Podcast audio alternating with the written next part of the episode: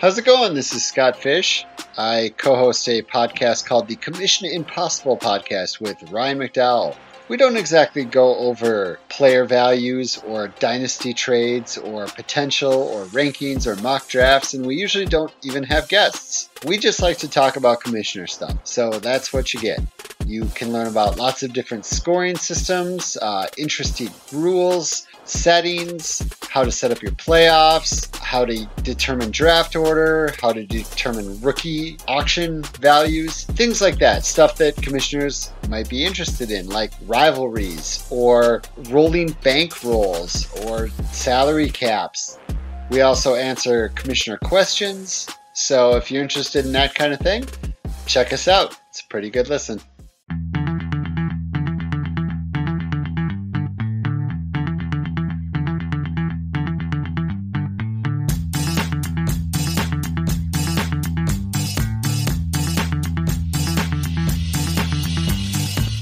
You're listening to the DLF Dynasty Podcast, where there is no off season.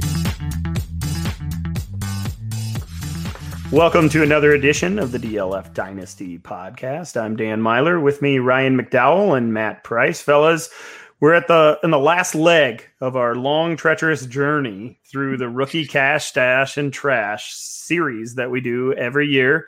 This week's it's the AFC and NFC West. So uh, a few good names to talk about before we get to those guys, though. Let's talk to Matt Price. Matt, how you doing, bud? Doing well, Dano. Uh, excited to talk more rookies with you guys. Yeah, every year we go through this thing and. I don't think we're uncovering anything crazy. Uh, we and, and sometimes I, I, fear that we all just kind of stay the line a little bit. It's it's it's easy to call a guy, oh, he's a stash. We'll just call him a stash. Uh, until last week at the end, Ryan, when Amon-Ra St. Brown, he was trash. I made him trash. Send him to the garbage heap. Everybody's uh, wrong every now and then, Dan. Ryan, how's it going?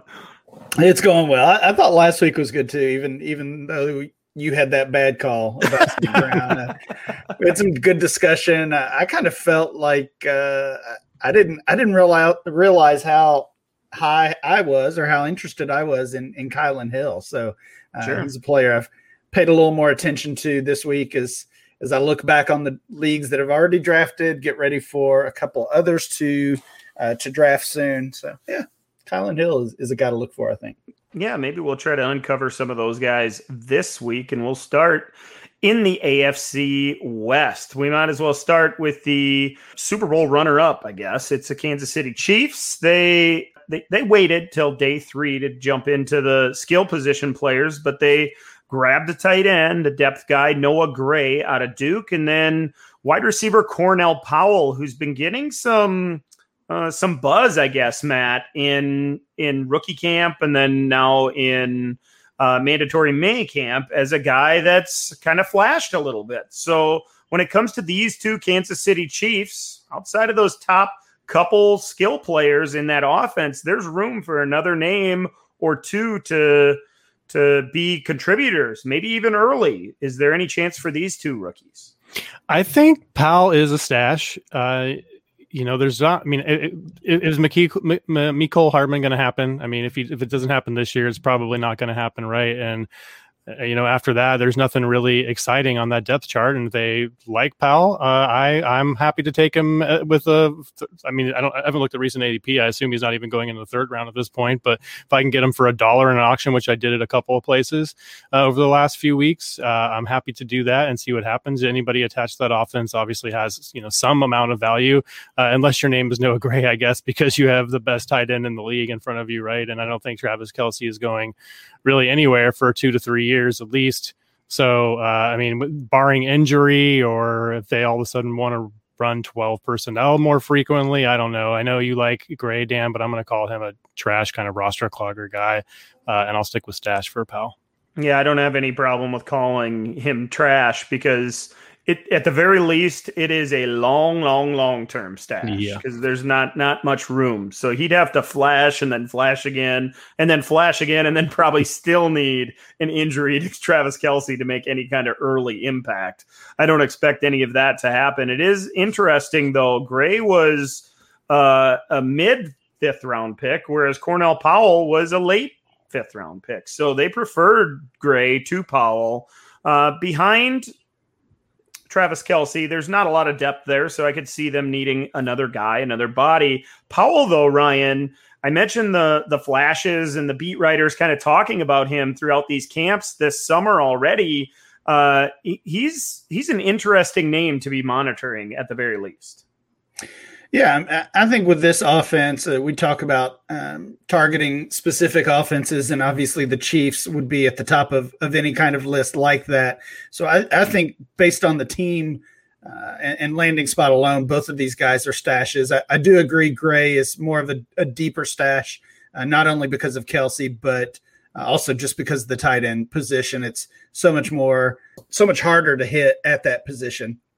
Uh, but there's been some some rookie camp buzz about Gray as well, and and some talk uh, that they are going to run more 12 personnel. So have, have to kind of be careful with that June talk, putting too much stock into that. But I, I think both of these guys are stashes, uh, and Powell is for me kind of what Matt said more because of the the depth chart. Obviously lost uh, Sammy Watkins, and uh, Hardman continues to, I guess, not really take advantage of his opportunity. So if it, it could be Powell moving up that depth chart quickly.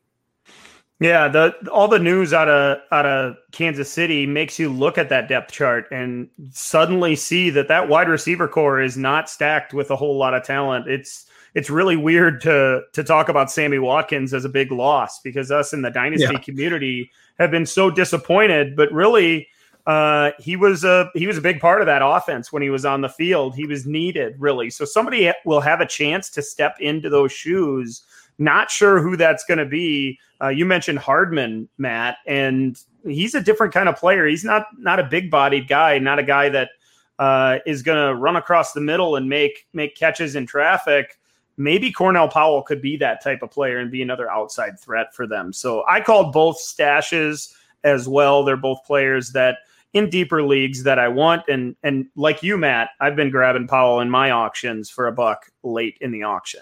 Uh, let's move on to the Los Angeles Chargers. They had a couple of third round picks that we'll kind of lump together here. Wide receiver Josh Palmer, who is a size speed guy and didn't didn't really put up big numbers at Tennessee, but certainly there are reasons to be excited about his upside. And then Tre' McKitty, the tight end out of Georgia. So, Matt, what are your thoughts on these guys? Is there is there much upside when it comes to rostering these guys with a back of the roster spot? I kind of think they're all stashes. Uh, you know, Palmer, uh, Mike Williams presumably is going to be gone next year. Similar size, size speed combination as as as Mike Williams there. So you know, if if he does move on, maybe Palmer goes into that role. Not that Williams has been, you know, lights out or anything, but I, do think he'll he'll be good this year. Hopefully, he can stay on the field, right? That's always the issue with him. So Palmer is is is fun in that regard, uh, and of course attached to to a, a, great young quarterback. McKitty, you know, there's nobody there except for Cook, right? So I mean, Parham was, was a was a darling for a little while, and and kind of that kind of got deflated once they added Jared Cook. So you know, as a de- developmental guy, he's kind of athletic, can catch the ball well. Uh, you know, he, he he I've seen a couple of plays of him where he rips down the seam uh, and looks like pretty fluid pass catcher. So you know, maybe there's something there. They did spend a, a top three round pick on him, right? So uh, and then Rountree, uh, the kind of a similar situation with how we just talked about Cornell Powell and like just the depth chart. You know, it's, it's Austin Ekeler obviously, and then we have Joshua Kelley who disappointed uh, Jackson, who just Jackson, who is kind of always hurt, right? If if he, if he does get on the field, so there, there could be some opportunity for Rountree. a, a little bit of a bigger back, offers something different than everyone on the roster, I guess I would say, except for Joshua Kelley, right? So if, if Kelley continues to disappoint again this season, then maybe Rountree takes that role, whatever that will be worth in this offense. So uh, I'm going to go stash on all three of these players, McKitty and Rountree, probably a little bit longer term, unless something happens to Austin Ekeler. Um, but Palmer, you know, could could make some noise in year two pretty easily, I think. Ryan, these guys are are really not showing up as, as, big targets in dynasty leagues and in rookie drafts that you look at on MFL or anywhere else for that matter. But there is a little bit of intrigue, especially with Palmer and maybe even McKitty, and as Matt said, possibly even Rountree, who went in the sixth round out of Missouri. Yeah, I'm, I'm surprised uh, Palmer hasn't been a higher draft pick in rookie mm-hmm. drafts. His ADP is 32 overall. That's in Superflex rookie drafts held on my fantasy league. To me, he's he's more of that late second round range. Uh, so not not too far off, I guess, but uh, still a player I think overall we're too low on. Uh, the draft capital as a as a mid third rounder is there. Matt talked about Mike Williams potentially moving on after this season, but Williams, we know, unfortunately, has trouble even staying on the field. So, I mean, Palmer could get a chance uh, to really contribute this season. Uh, not to mention Hunter Henry's gone. I don't think Jared Cook, Jared Cook sees the same type of volume that Hunter Henry had. So potentially even more targets to to kind of go around there. Uh, I like Palmer as a stash, but uh, I was I was close to calling him a cash play based on that ADP value. Uh, agree on McKitty, definitely a a stash for him as well. And for Rountree, I think it comes down to do you think he's better than than Joshua Kelley? I don't. I'm not quite ready to give up completely on on Kelley yet. So I would put Rountree in that trash category. Uh, I would I would stick with Stash on Rountree as well because while Kelley had his moments, especially early, probably in the first month of the 2020 season, he really wore down. And, and by mm-hmm. the end of the year, he was having a hard time averaging three yards a carry. So I, I think we've seen what we what he has to offer for us as dynasty managers. It's a little bit of investing in the unknown when it comes to Larry Rountree. I think if if he uh, if he can grab hold of that job, like Matt said, he offers something that that's I, that the guys that are going to be on the field aren't going to offer. I, th- I, think Kelley had an opportunity to play himself into like a one A, maybe the one B to Austin Ekeler, right? And he just didn't really and capitalize failed, right? on it. Yeah, he failed. Yeah. I mean, he had like that one good game, and then he fumbled away the job, basically, right? And maybe that's just the jitters of being a rookie. Maybe he does have something we haven't seen, but uh, I I think just based on what you said, Dan Rountree is a stash. So Palmer and Cornell Powell and Tre' McKitty and even Rountree, they're all like available in the late third and and sometimes even in the late four. Is there is there a guy specifically out of this group since they're so close in ADP? Cornell Powell with the Chiefs and then Palmer and McKitty with the Chargers. Who would you take out of that group, Matt? Uh, I think I would go with man, that's really tough. I think I would go with Palmer slightly over Powell, mostly because of draft capital, but it's really close between those two. I think you know you'd rather have Powell because of the offense he's in, but I think Palmer gets the slight edge. Sure, Ryan, any thoughts on that? I think it's Palmer pretty easily. Okay, yeah, I was kind of leaning that way as well, despite that that recent news of of Powell kind of shaking things up at camp. Let's go on to the Denver Broncos. This is one of the biggest names we're going to talk about. It's Javonte Williams, the running back out of North Carolina, Ryan, and and he finds himself in a real nice spot with a uh, pretty good offensive line and and lots of weapons in place. Sure, there's the veteran president presence of uh, Melvin Gordon, but everything coming out of Denver right now says it's going to be more Javonte Williams and less of Melvin Gordon. So um, you've been on record saying you wouldn't be shocked if Gordon wasn't on this roster when the season kicks off. So there, there's very little keeping anybody from calling Javonte Williams cash at this point. Yeah, definitely think he's a cash play.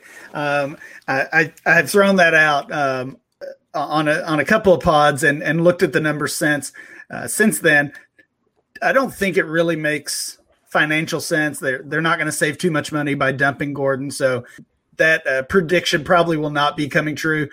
But I do still think uh, Williams could certainly uh, lead the team in, in, rushing and and ultimately be uh, that one A running back for the Broncos as early as this year. So definitely a cash play for Javonte Williams, and you, are you're, you're getting a, a, a, little bit of a discount from him or for on him from uh, that that top tier players, those quarterbacks that we're all chasing, and uh, and the first two running backs, along with uh, Ja'Marr Chase, Kyle Pitts. It, it almost feels like sometimes you're getting stuck with Javonte Williams, and and if that's the case, I think you're ultimately going to be pretty happy.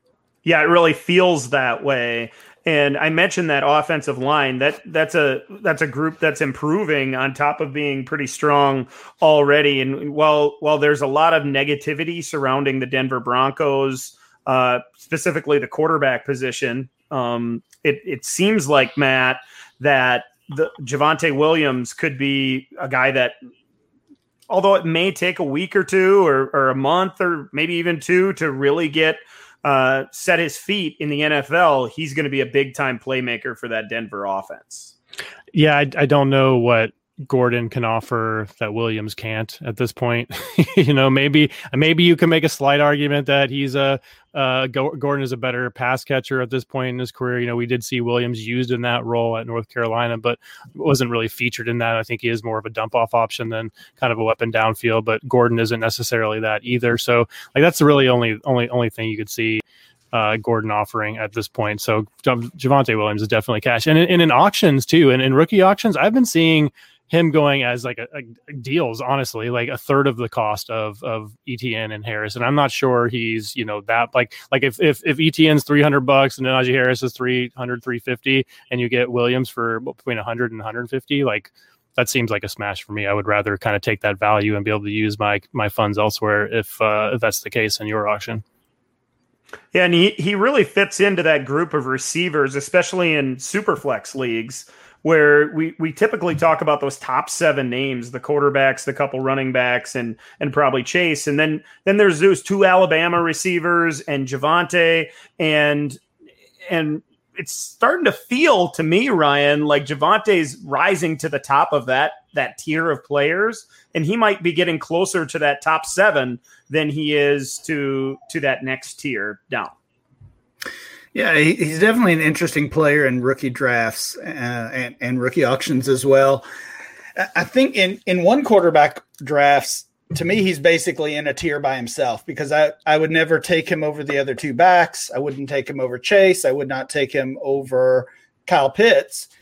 But after that, but after that, he's he's clearly the pick in my opinion. I, I, Dan, I know you're a big Waddle fan, but um, I wouldn't consider Waddle, Smith, uh, Bateman, any of the quarterbacks, any of basically anybody else. So in single quarterback leagues, I think Williams is in a tier of his own. In super flex leagues, uh, I, I, I, can see it being a debate between he and those, uh, I guess, second tier quarterbacks, Wilson and Mac Jones. Yeah, and that's that's what I was getting to that that group of wide receivers after you get through Chase and before you get to the next running back, whoever you prefer at running back four. There's a there's a big tier break and there's a big difference there. So Javonte is separating himself, and it, it, certainly seems like he's becoming a value in both auctions and drafts. The Broncos weren't done at the skill positions. In the sixth round, they went with Seth Williams out of Auburn, Ryan. Is there, you know, you're a Devy guy. You've been following his career for a long time. He was a big name in the Devy community a few years ago, and it just never really developed. It never really came to fruition. He falls to the sixth round, goes to Denver, where they're loaded at wide receiver. What are you thinking? Are, are, are those of us that have him on as on our taxi squad, uh, took him in a Devy draft or auction? Are we just wasting a roster spot at this point? Uh, yeah, probably so. Unfortunately, I, I, know we've disagreed on Seth Williams over the past uh, few months. Dan, uh, he's he's been a guy that I've said would would be a good late round target. Uh, that was the case at least pre-draft, as we saw his value dropping. But landing in Denver, like you said, uh, to me, the upside I saw with Williams is that he could be that that uh, end zone target, the red zone target. But with Courtland Sutton there, with uh, with Noah Fant there, and now with two uh, pretty talented running backs, Seth Williams is going to be far down that pecking order. And you know that that offense outside of Melvin Gordon is super young as well. So it's not like we can say let's wait one or two years and and Williams will will clearly get his shot. I think all of that goes to to putting him in the trash pile. Unfortunately. Yeah, I couldn't agree more. It feels to me like it's a it's a big hill, maybe even a mountain to get onto this roster. It, it, the uh, practice squad is probably the best path, best path for Seth Williams, and maybe that gets him to a different team as Ooh. a wide receiver five, so he's active on game day and can can make a splash somewhere. I'm just doubting it. Matt, what are your thoughts on Williams coming out of Auburn? Yeah, I'm just not, I'm just not a fan. I, I don't think he necessarily uses his size well. He he can't really create separation with his routes, so I don't know what he really offers an NFL team, except for his size. And the only argument I could make for putting him in the stash category, which I'm not going to do, I think he's definitely in the trash category. But Courtland Sutton, unrestricted free agent next season, if they don't sign him, maybe he fills in as that bigger body receiver uh, and kind of takes that role if he you know can show himself. So he definitely has the competitive streak, right? We saw him get I think a couple of fights, more than one fight, maybe. I think he took a swing at one of uh, at a player um, in one of the games that I watched early on in the process. So he has that that kind of fire, I guess. So if, if maybe he's going to play with a chip on his shoulder and is going to, you know, we see those guys succeed uh, sometimes despite their lack of athleticism. So if Courtland Sutton moves on and they like him, what, what he does his rookie season, maybe we're talking about him in some regard next next next season in 2022. But I don't think so. I'm going to keep him in the trash category. Fellas, I'd love to have a conversation about the Las Vegas Raiders and what they did in the draft, but they didn't add anything for us to talk about. Uh, so I guess we just have to bypass them. Sorry, Raiders fans. Hey, when um, you're stacked on offense like they are, you don't need, you don't need anything. Maybe we should just regurgitate last year's rookie class because I, I think Henry Ruggs could use a reset, right? are, are, we are we still in the stash category on him because it certainly isn't cash at this point. I, am uh, sure we were probably cash on we were probably cash on Ruggs and Edwards uh, based on opportunity, and and that didn't didn't really play out very well. Yeah, it didn't work out for any of us. Although more opportunities do uh, do present themselves this year for those two receivers. Uh, let's head over to the NFC West, guys, and um, you know, digging through the names, there is there are a couple big ones. Let's save those for the end. We'll start in Seattle because it, Matt, it's a, it was an odd draft day, opening couple days of the draft for the Seattle Seahawks. At least in my opinion, as I'm watching them make their selections, they had a lot of needs. And in the second round, they go to with a wide receiver, D'Wayne Eskridge, out of Western Michigan, and it just seems like an odd fit to me. It doesn't doesn't point to um, dynasty relevance really quickly. I think Eskridge is an interesting player. I don't know if I love this landing spot, so I'm interested to see if you think he's cash, a stash, or is he trash? I think he's I think he's borderline cash. You know, if if wow, whoa, I think he's borderline cash. and there's the, the reason for that. Uh, reason for that is uh, uh, first of all, I think he it is a little bit of a weird pick. He's redundant, I think, with Tyler Lockett a little bit. Uh, he's hurt already. He's already. That's that's also a thing. Um, but you know, Russell Wilson, I think wanted him. He he kind of got his way he, after that. All those trade rumors, you know, they short up the offensive line a little bit. They brought in a new play, uh, uh, uh, uh play caller to kind of help Russell Wilson out a little bit. So he kind of got his way. And, and and then the other part of this is that the Ram, the, the the Seahawks kind of wanted to jump in front of the Rams, is the rumors we got, I think, on draft day, uh, and kind of forced a bad pick from the Rams, who we'll talk about next. Um, so I don't know. I think there's a chance he can get on the field if they decide to run some three wide receiver sets. He's probably more in the stash category, but I think there's definitely uh, a, a case where he could be cash. Okay, Ryan. Wow, uh, I didn't think it was that hot. I guess so. That's pretty hot. It's getting getting steamy. I said borderline. Here. I didn't say it was like yeah, slam dunk cash. I, thought I, you were going to say borderline trash, which is basically where hmm. I'm at with him. All right. Yeah, I, mean, I, think he's pretty close to slam dunk trash. Wow. Okay. In my opinion, I'm happy to be he's, wrong on this one. I don't have behind, No, I, I, mean, I, like I like what you said. I, a lot of what you said was the reason that I think he's trash, though. Matt, he is redundant. Uh, Ryan mentioned he's already injured. He comes from the smaller school, and the way the Seahawks run this offense with the with the run first and all those things that I think you were talking about, uh, it just doesn't feel like there's a path to him being anything more than than that that roster clogger with maybe a little bit of upside down the road that you just can never really dump, eh, but certainly can't put in your lineup at least without an injury to one of those top two guys. What if he's Doug Baldwin? He's 34 years old. so was Doug Baldwin when he came out, wasn't he? Ryan, I mean, where do you land guess, on him? I, I actually wrote, I actually put trash for Eskridge.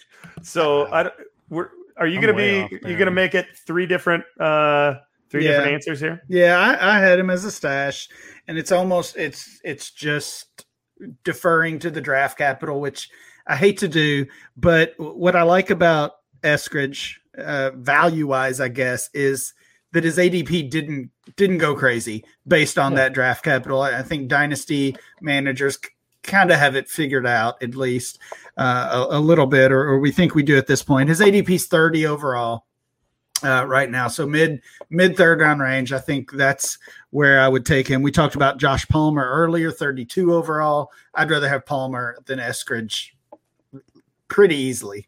Yeah, I would as well. I was I was going through my notes from scouting, and the top thing I wrote about D'Wayne Eskridge was landing spot and draft capital manner matter. And I think the landing spot is awful. I, I do not like him in Seattle, and the draft capital is excellent.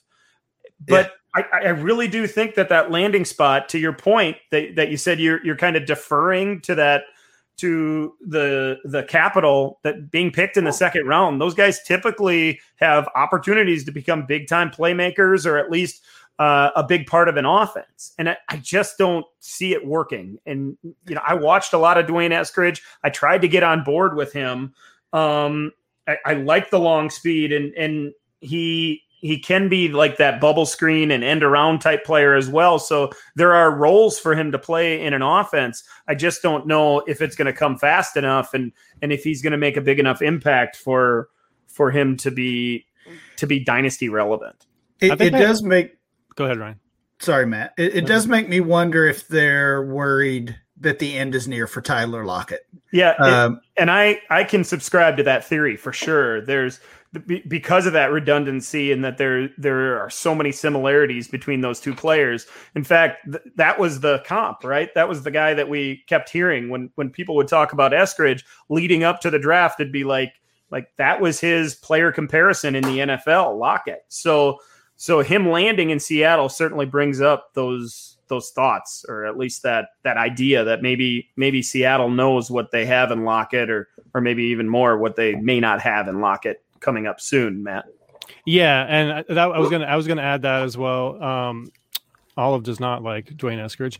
Um, uh, I just went back to my notes real quick because uh, because of the discrepancy, I'm going to go back and watch him some more. But just these are these are some notes that I wrote down real quick. Uh, apparently, he didn't play receiver full time until 2020, which was his fifth season as a redshirt senior. Uh, I wrote down explosive and a versatile ath- athlete, short but not small, beats press with quickness but not sure about corners that can get physical and jam him up at the line, but he's physical at the catch point and he can make contested catches out and away from his body. So, and, and he had a good Senior Bowl. So I don't know. Uh, I'm definitely going to go back and look more because I didn't think there would be such a giant discrepancy uh, between what we thought about him. But uh, yeah, my, my uh, the picture was painted with a landing spot for me. I, I'm just I can't get the volume will be an issue. The, the volume will be an issue. Right, and I feel like he's a player that need that is going to need volume. But we'll, time will tell. We'll see who's who's right about this one. Uh, I like that that McDowell sits right there on the fence in between us. So see how it plays like out. uh, if there's a UDFA to talk about with the Seahawks, it's another wide receiver. Uh, the big wide receiver out of Florida State, Tamorrion Terry. Uh, another guy, Ryan, that had a little Devy buzz over the last few yeah. years, and and there were things to like even in the pre-draft process about Terry. The fact that he went undrafted is a little bit concerning, obviously, and um, kind of surprising. It, eh, really, I, I thought he'd be a day three pick, but I thought he'd for sure get selected. So, is there is there anything there with Terry that that maybe could make him a stash for for down the road? Um, well, I mean, we've said all we need to say about the landing spot. Clearly, we are not excited about that in general for wide receivers, and it's just uh, kind of like you said, it, it's just so hard for the for undrafted wide receivers uh, to really make it in the league at all. Um, so I'm I'm not counting on Terry. He's he's a player uh, in hindsight that uh, should have come out in the draft a year ago. He had a little bit of buzz, ended up going back to Florida State, and and ultimately uh, left the team before the season even ended, and uh, I don't believe that was a that was not a COVID opt out. That was uh, just just walking away, just quitting the team. I'm sure that didn't help uh, his his stock in the in the eyes of NFL scouts either. So I think it's just too far to go for Terry. Yeah, trash for me. Uh, straight line, speed kind of player, has some nice length, but I don't think it really offers that much outside of that. And why would you throw it to him, you know, 60 yards downfield when you have DK Metcalf out there? So that's kind of my take on Terry. So, so like a, he, he, he's, he's a two route player, right? He, you either send if him that. deep or run the slant. That's yeah. that's all you yeah. really do with T- Tamorrion Terry. And he is pretty good at both. He he's all right, especially as a college player. He runs on, under the football well, and he he has a big enough body to to handle that slant. So maybe he's like the the poorest man's version of DK Metcalf, as poor as you can get, right? Because DK is is a is magnificent on the slant and so good deep down the field. At other levels, you know, he's he's never really proven himself to be to be exceptional uh, outside of those two two places in the in his in their game plan. Um, let's jump over to the LA Rams, guys. Uh, another team that made a splash in the second round with a wide receiver, but maybe not the name we expected. It's Tutu Atwell. We've talked about him uh, quite a bit on this show, actually.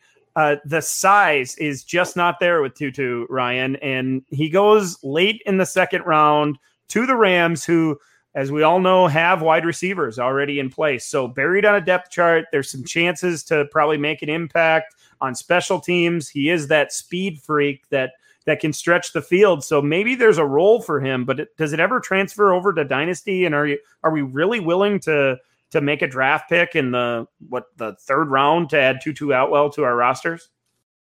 Yeah, probably not. Um, there's obvious concerns about his size and and therefore his durability and, and just just how long he can last in the league in general, taking hits from from NFL defenders. We know yeah, that Jamal Adams is going to make him look look real bad going across the middle. we know the Rams like to use Robert Woods in that in in those end rounds. Um, I think that could be the Atwell role. So sure. take a take whatever Robert Woods got uh, as a runner last year. Uh, but and he and he scored a couple of touchdowns, I believe that that will be Atwell's ceiling, I think. Yeah, I think he scored it. them at the at the one and two yard line when they ran those, and I don't I don't know if I like Atwell running around the edge at, at the one or two. Yeah, yeah. So um, I see what you say though. That that is a good point. There might be some creative ways to get him the football. I, I just don't know if it matters for fantasy if it's going to be enough. That's all gimmicky, and you know we've seen these guys come through the league that have been relegated to these kind of roles and unless you have something to add on top of that, where that makes that end around or that jet sweep uh, uh, added bonus, then you're you're not even on dynasty rosters, Matt. It almost feels like the panic pick. Like they wanted Eskridge, and they're like, "Oh crap, he's gone. Let's take Tutu Atwell." right? So, sure. Uh, I don't know. I don't know if that's actually what happened, but that's the way it felt. Uh, so, yeah, I, I, agree with you guys completely. He's man, I don't know. I don't want to call him a trash. I'm going to call him a. I'm going to call him borderline stash, I guess. Uh, just be again because of the draft capital, and also if we look back at some of his metrics, he was uh, uh, had a pretty good dominator rating, if I remember it. I'm trying to pull up my notes here real quick. Uh, he was a had a 40 percent dominator rating and is an age 19 breakout age. So, you know, he has he has the metrics behind him for some kind of success, but it seems like he's going to be a better NFL player than maybe uh, if, if if he's going to be a player, he's going to be a better NFL player than a fantasy player. Like you said, getting used in those creative, like kind of gadgety ways uh, to get him the ball in his hands, but you're not going to be able to count on that. I don't think for fantasy. Well, I mean, I think it a couple things as as good as as good as the Rams have been over the past few years under Sean McVay, it's not because of their draft. Um, their True. their drafting ability, especially on the offensive side. I mean, you you just look at the players they brought in, and especially at wide receiver, and overall, we're talking about a lot of misses and, and very few hits. Uh, really none outside of Cooper Kupp. So I, I don't think Atwell is the one to change that trend. And just looking at the names, that they've drafted here. We've, we've talked about maybe the versatility that Atwell brings. Jacob Harris, we'll talk about in a moment. Wide receiver, wide receiver slash tight end. They they announced him as the tight end uh, for fan, or as a wide receiver for fantasy purposes. I know my fantasy league has already moved him to a tight end. Uh, they drafted Jake Jake Funk, basically a, a big blocking fullback who can uh, do some different things. So, looking for that versatility really across all positions was definitely something that that they had in mind with this draft. Right. And they're, you know, those those kind of guys become good NFL football players, but certainly don't don't land on dynasty rosters. You know, all these teams out of the Shanahan tree do this. You see a handful of names that are tight end slash running back slash fullback and, and those wide receivers that move around the formation and and the running backs that can uh line up in the slot and all these kind of things. That's a Shanahan staple, really. And all these teams, the Rams, uh, the Jets started doing that a little bit this year. The Packers have done it over the last few seasons as well since LaFleur has gotten there. It it you don't want to get married to that as a dynasty manager because I, I really believe that Atwell fits into this. They see a specific role for him. Maybe it's a package of less than 10 plays a game where he can make an impact and a lot of those plays may be as that jet sweep guy that is a decoy to create running lanes for Cam Akers uh, and, and really be great for that offense, but not necessarily very good for dynasty managers. You mentioned some of the names, Ryan Jacob Harris in the fourth round, Jake Funk in the seventh, and then uh, Ben Skowronek uh, out of Notre Dame, the wide receiver uh, in the seventh round. I'm guessing this is trash all the way around, but if you guys want to correct me on that, feel free. I think Harris is maybe a stash. He's gotten some buzz lately, especially if he's going to be tight end instead of wide receiver. I, I do like the opportunity for Higbee this season now that Everett has moved on. Uh, but you know, Harris, I think could spoil that. Maybe not this season, but in, in another year or two, uh, perhaps he can he can make some noise that way. So I think he's a stash. Uh, and then the other guy, uh, I already forgot his name. is is, is, is trash. the other two guys, I guess, Ben Funk, Jake, Jake Funk. Funk, Jake Funk. And, a uh, great uh, name, no doubt, great, a great, great name, name, but it's probably not gonna not gonna land him on. Could we get rosters. Jake Funk and Jake Butt on the same team, and then we have Butt, Butt Funk? well done, Matt. oh. Hat tip on that one. Uh, Ryan, where did you land on Atwell? Or, did you land on on trash, or are you stashing him? Uh, stash for Atwell and for Harris, uh, Jacob Harris as well. Oh, I'm trashing all four of these guys. I'm out. No Rams for me this year. Uh, You're more move- of a Je- Van Jefferson guy, huh? Je- Who you're hot tonight, Price.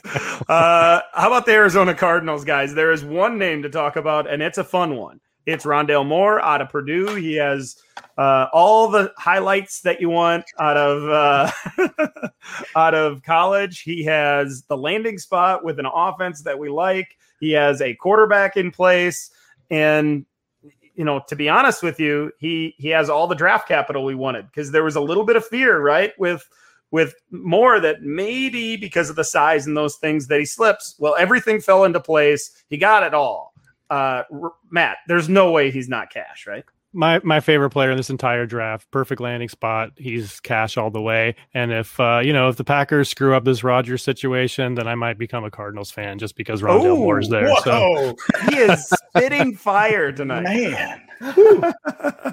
Rondale Moore is going to be so much fun to watch. I cannot guys. wait. And I can't. Wait. I can't wait either. I I expect all the creativity and the the funky route combinations and and motions and all those things that we like in that Arizona offense. It's all going to be Rondale Moore, and it's going to be creating opportunities at the line of scrimmage and down the field because when you have Rondale Moore just burning you on those quick bubble screens, tunnel screens, end arounds, those kind of things, that sucks the uh, the the defense up, and then suddenly your guy that that everybody says, well, he's fast, but not like deep speed fast. He's getting over the top for big plays, and th- those are all going to happen. They're going to happen as a rookie. If he might be the most cash player in that we've covered in this four week series, Ryan.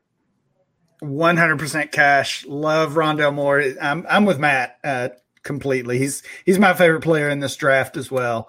And uh, I mean, I loved the player already. I was I was starting to get a little worried as as the draft neared that uh, maybe he wouldn't get that draft capital that uh, that I was hoping for. But uh, as a as a mid second rounder, that works for me.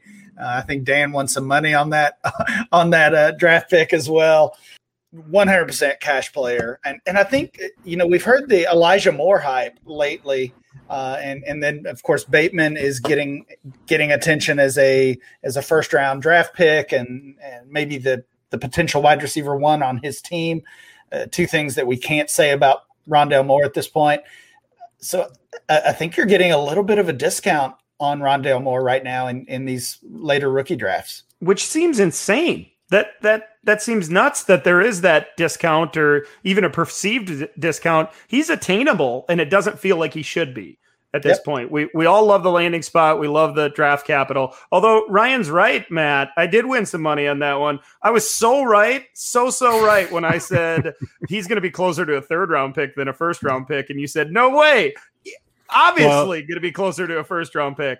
Well, 2.17, baby. One pick after halfway through. The uh, well, the Packers they they let us down with this one. That's all I'll say. Okay. Didn't you lose? Did you you oh you won a bet by, with Dickens right for one for one by one pick? I think is that what it was? Was it with Dickens? I thought it was. No, was it, it was with me? It was yeah, not okay. Me. It was. I would not have bet you on that. When Eric listens, he'll he'll be he'll he'll be shaking his head. Uh, let's uh, let's jump over to San Francisco, fellas. There are a few names worth talking about for sure, and probably some names that dynasty managers everywhere are looking at high in their their dynasty drafts, at least relatively speaking. It starts with the with the super the big name in superflex leagues, Trey Lance, North Dakota State. Everybody knows that I love Trey Lance and think he is a future superstar. I've done the comparisons, the the Mahomes type upside with Trey Lance in that offense with that coaching staff. It's going to happen. He is cash, cash, cash. It just it's it's just not immediate cash, right, Ryan? I think it might be immediate cash. Oh, really? Uh, okay. Yeah, and and even in a in a one quarterback league, I think he's a cash player. I have uh, a single quarterback best ball league that uh, I've won a couple years now. So I had I had the one twelve pick, and I I used that pick on Trey Lance and was pretty hmm. happy mm. about it. Yeah, I, I do think he I think he has a chance to start early and and early and often for the 49ers. Just I think they know what they have in Garoppolo and whether they ultimately move him or not, uh, or, or if they just let him hang around. I think Lance will get his shot. It really feels uh, the vibe I get is that they they want Garoppolo to start early in the season. That's that might just be a gut. Maybe I'm off with that, and they they feel Lance could benefit from sitting, you know, a handful of weeks or maybe even most of the season that that's what make, gives me a little bit of pause when it comes to if he's going to be a, a, cash guy in 2021. Matt, where do you land on on Trey Lance? Yeah, he's cash in 2021, and I, I I think it's possible. I know it's is, I've been I've been on the hot takes tonight apparently, but I think it's possible that it started with D'Wayne Eskridge. I don't know what was going on there. I think it's well, you're not if you don't like that one, you're probably going to hate this one. Uh, I uh, all all of this all of the stuff around Urban Meyer, it just feels weird. It feels gross the way they're using everything. He's called uh what's his face? Uh Travis Etienne slash now, using him that way, brought in Tim Tebow, all this stuff. It just feels like what I mean, what if he screws up Trevor Lawrence? What if he does? I mean, maybe not, maybe not permanently forever, but like see, but like the first season, if he screws up Trevor Lawrence, then maybe Trey Lance is is the best quarterback uh, of the of, of this rookie class during their rookie season. So uh, I, I, don't think it's even uh, that necessarily bad if you decided you wanted to take Trey Lance over over uh, Trevor Lawrence in a super flex draft. So I don't either. I, I, and I've said it before. I think there's a there's a realistic chance that Lance is the best fantasy quarterback in the class. It's and it's not even a real real big leap to to get there. So uh, you guys are more, I guess, glass hash full that Trey Lance will take over early. I think it's going to take that injury, which would, most likely is going to come with Jimmy Garoppolo, um, for him to get on the field in the first month or maybe even the first couple months of the season. But even when he was healthy last year, he was bad. Like what if right. he has two? What if he comes out of the gate and has two bad games in a row? I don't yeah, know. I, guess you know dynasty managers will be clamoring for Lance, but does that mean Shanahan and that coaching staff is going to make the switch? I'm, I'm just if they start zero and two. Well. If they start zero and two with Garoppolo, maybe. I know they have the. I think I, I, I guess I can't say I, I, know, but I think I read somewhere that the Niners have one of the easiest, if not the easiest, schedule in the entire league this year. So I mean, maybe maybe you're right. Maybe Garoppolo does come out and looks looks good because of the schedule. I don't know. Yeah, they're they're getting the benefit of playing a lower lower class schedule because of how they finished last season. Um, Trey Sermon, third round pick to the 49ers, uh, out of Ohio State. Matt, you know, a, a quality running back, a, a good, a, a, guy we we liked at least to some extent coming into the NFL draft. Then we saw the landing spot and the third round draft capital, which is typically pretty good for a running back. Feels like Trey Sermon's going to get opportunities early and often in this San Francisco offense, which has churned out some really good fantasy running backs. So uh, interested to see where you land here. It feels like feels like he's a potential cash guy though. Yeah, I think he is cash, but I I also feel like we're propping him up a little bit too much now. Um, uh, Brian, you might have updated rookie ADP, but I think he's going like 108, 109 at this point, and I, I understand why, but I just don't know how you're going to predict it unless you think that Shanahan is just going to completely change what he's going to do. I, I really think Mostert's going to get the first shot. Uh, and we'll see with Sermon at some point. I'm sure he'll be mixed in early, but I just I'm not convinced he's going to take over the role entirely.